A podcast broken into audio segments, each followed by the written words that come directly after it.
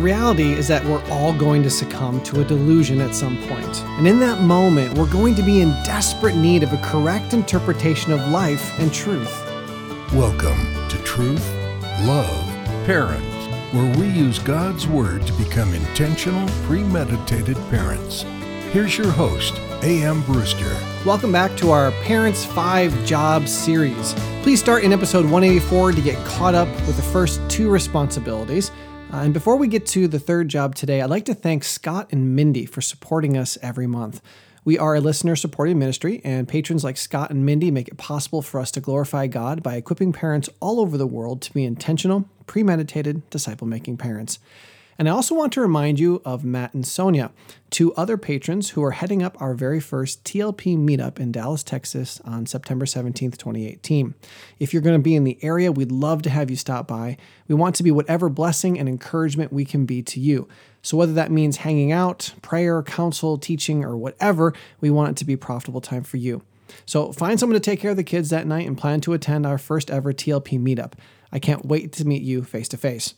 If you'd like to attend that, please email us at teamtlp at truthloveparent.com or like us on Facebook and click that you'll be attending. And if you'd like more information about how you can become a patron for as little as $1 a month, you can click on the five ways to support TLP link in the description of this episode. Scott, Mindy, Matt, and Sonia would highly encourage you to do that. Okay, so what is the third job God has for us parents? Our first job is ambassador, and that job description makes it clear from where our authority and strength comes. And it also delineates what we do, how we do it, and why we do it. And before we dive into 2 Timothy 3:16 today, last time we talked about how God has revealed himself in his word and expects us to parent using it.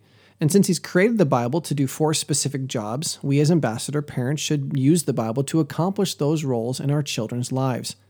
So the second job at which we looked was educator or teacher. God wants us to use the scriptures to educate our children in who He is and how He created life to be lived. But you know what? Sometimes teaching's just not enough. Have you ever noticed that it doesn't seem to matter how many times you tell your child not to touch something hot, they end up doing it anyway? Why does that happen? Well, like we saw in our Mirrors Christianity series, it boils down to what they believe. It's a worldview problem. They heard you say it was hot, they know what hot means, but they have a different take on the outcome. So they touch it. What this reveals is that your children have an interpretation problem.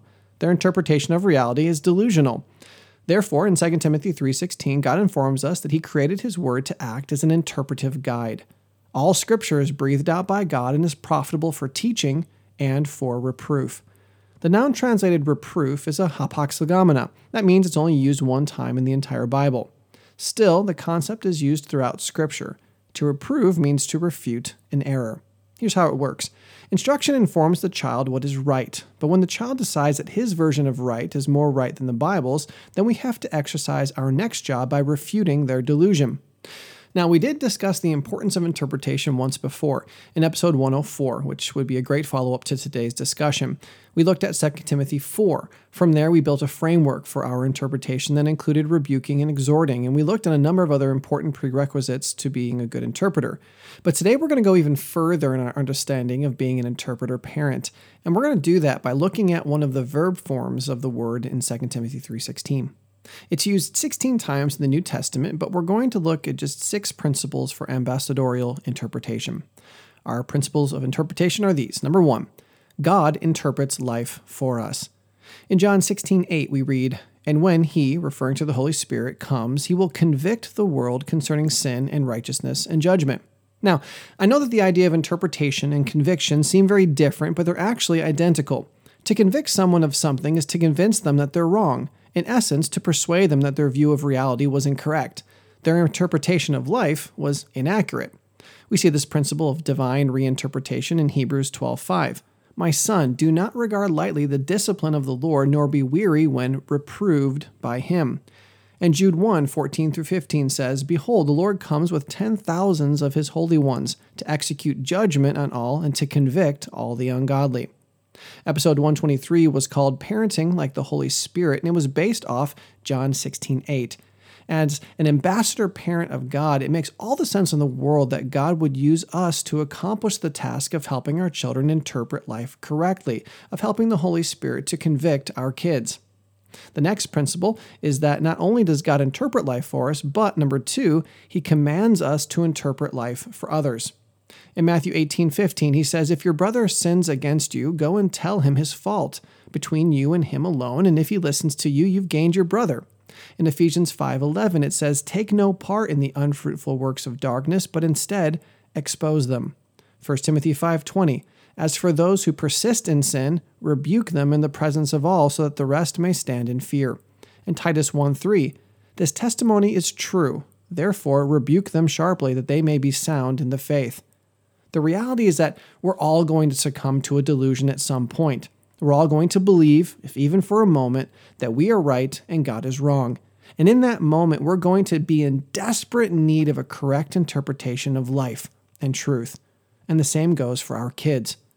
That's why God created families to work the way they do, and why He called us to live in community. We need each other to keep our heads on straight. I praise God that when I'm not thinking right, my wife is able to point me to truth. And I praise God that when she's living in a delusion, I'm normally interpreting life correctly enough to help her. And the same should go for us in our parenting. Unfortunately, it too often occurs that we and our children are both living in a delusion that needs reinterpretation.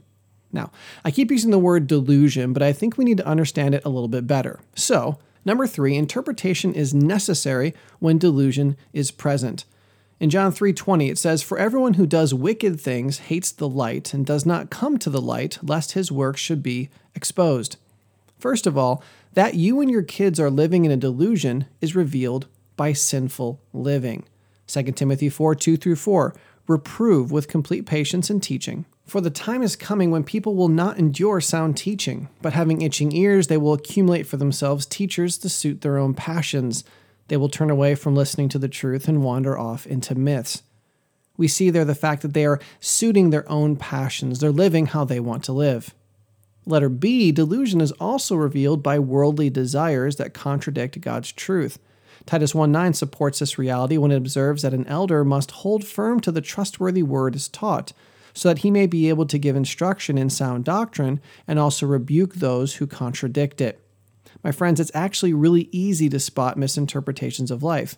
If it contradicts God's word at any point, it's a delusion, it's not reality.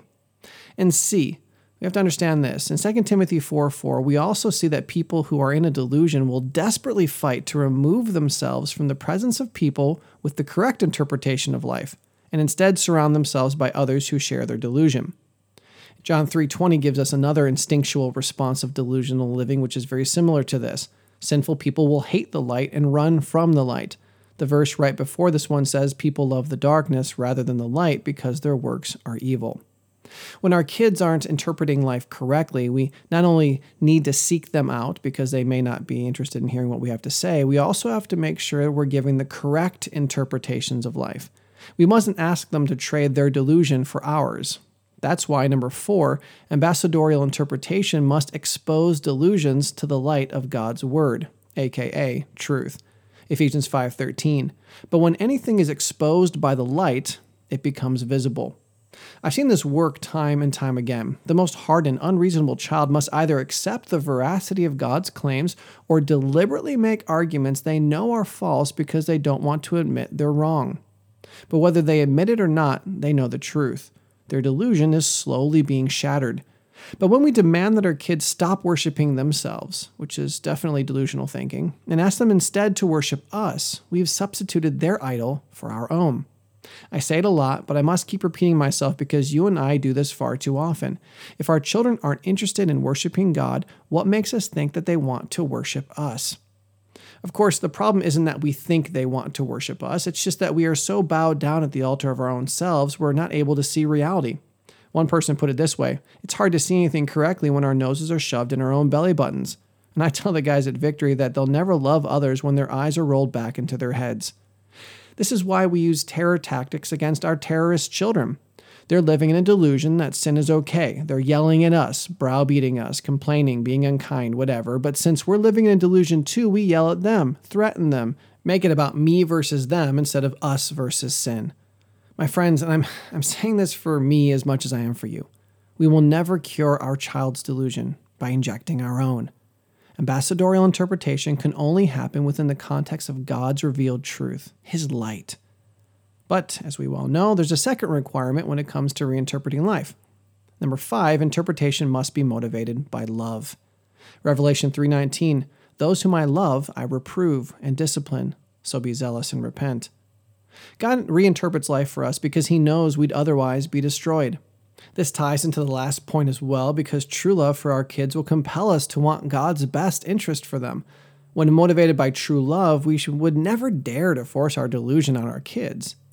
Again, the issue is that when I'm worshiping at the altar of self, I'm loving myself, not God and not my child. If you haven't heard our Four Family Love series yet, please check it out starting in episode 128. Now, before we look at our last principle for being an interpreter parent, please give your attention to my wife. Hello, everyone. I hope this episode was a blessing to you.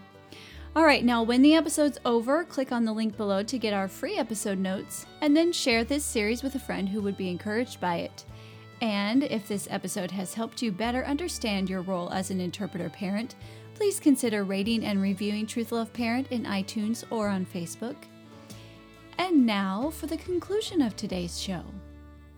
Okay, by way of review, God is in the business of helping us reinterpret life, but He also commands us to participate in the same responsibility. And we know we need to move from teaching to interpreting anytime sinful actions or desires are present. We also need to watch out for when our kids run from truth and surround themselves with people who share their delusions. Now, when it comes time to help our children reinterpret the realities and situations in life, we must rely on God's truth and God's love, lest we accidentally lead them into our own misinterpretations. And lastly, number six, your authority to reinterpret another's life resides in God. Titus 2:15 says, "Declare these things, exhort and rebuke with all authority. Let no one disregard you." This ties us back to the first and second principles, but it's so important to verbalize. How many of you have ever been convinced by your own children that you're a bad parent for correcting them? How many of us have ever convinced ourselves that we're bad parents because we're doing things the world says are horrendous? My friends, if you're being an ambassador parent who's accurately and lovingly applying God's word to your family, you can rest assured that you are pleasing the Lord. Don't let anyone steal your peace. And if right now you're struggling to have peace in your parenting, we have a series just for you. It's called Peaceful Parenting, and it starts in episode 69. I really pray that it'll be a blessing for you. Okay, so God wants us to imitate Him in our parenting. Therefore, we teach our kids what's right. And when they decide that God's word is wrong, we need to help our kids interpret life correctly by reproving them. But what happens if they don't listen? What happens if they do? On our next episode, we're going to study the fourth parenting job to which God has called you. And don't forget to check out patreon.com to learn more about supporting TLP. And feel free to write us at counselor at truthloveparent.com if you'd like some personal advice, or teamtlp at truthloveparent.com if you'd like to suggest a topic for the show or sign up for our TLP meetups. Remember, friends, your kids are going to slip into delusions from time to time. Make sure you're there with the truth and love to pull them out. See you next time. Truth, Love, Parent is part of the Evermind Ministries family and is dedicated to helping you become an intentional, premeditated parent. Join us next time as we search God's Word for the truth your family needs today.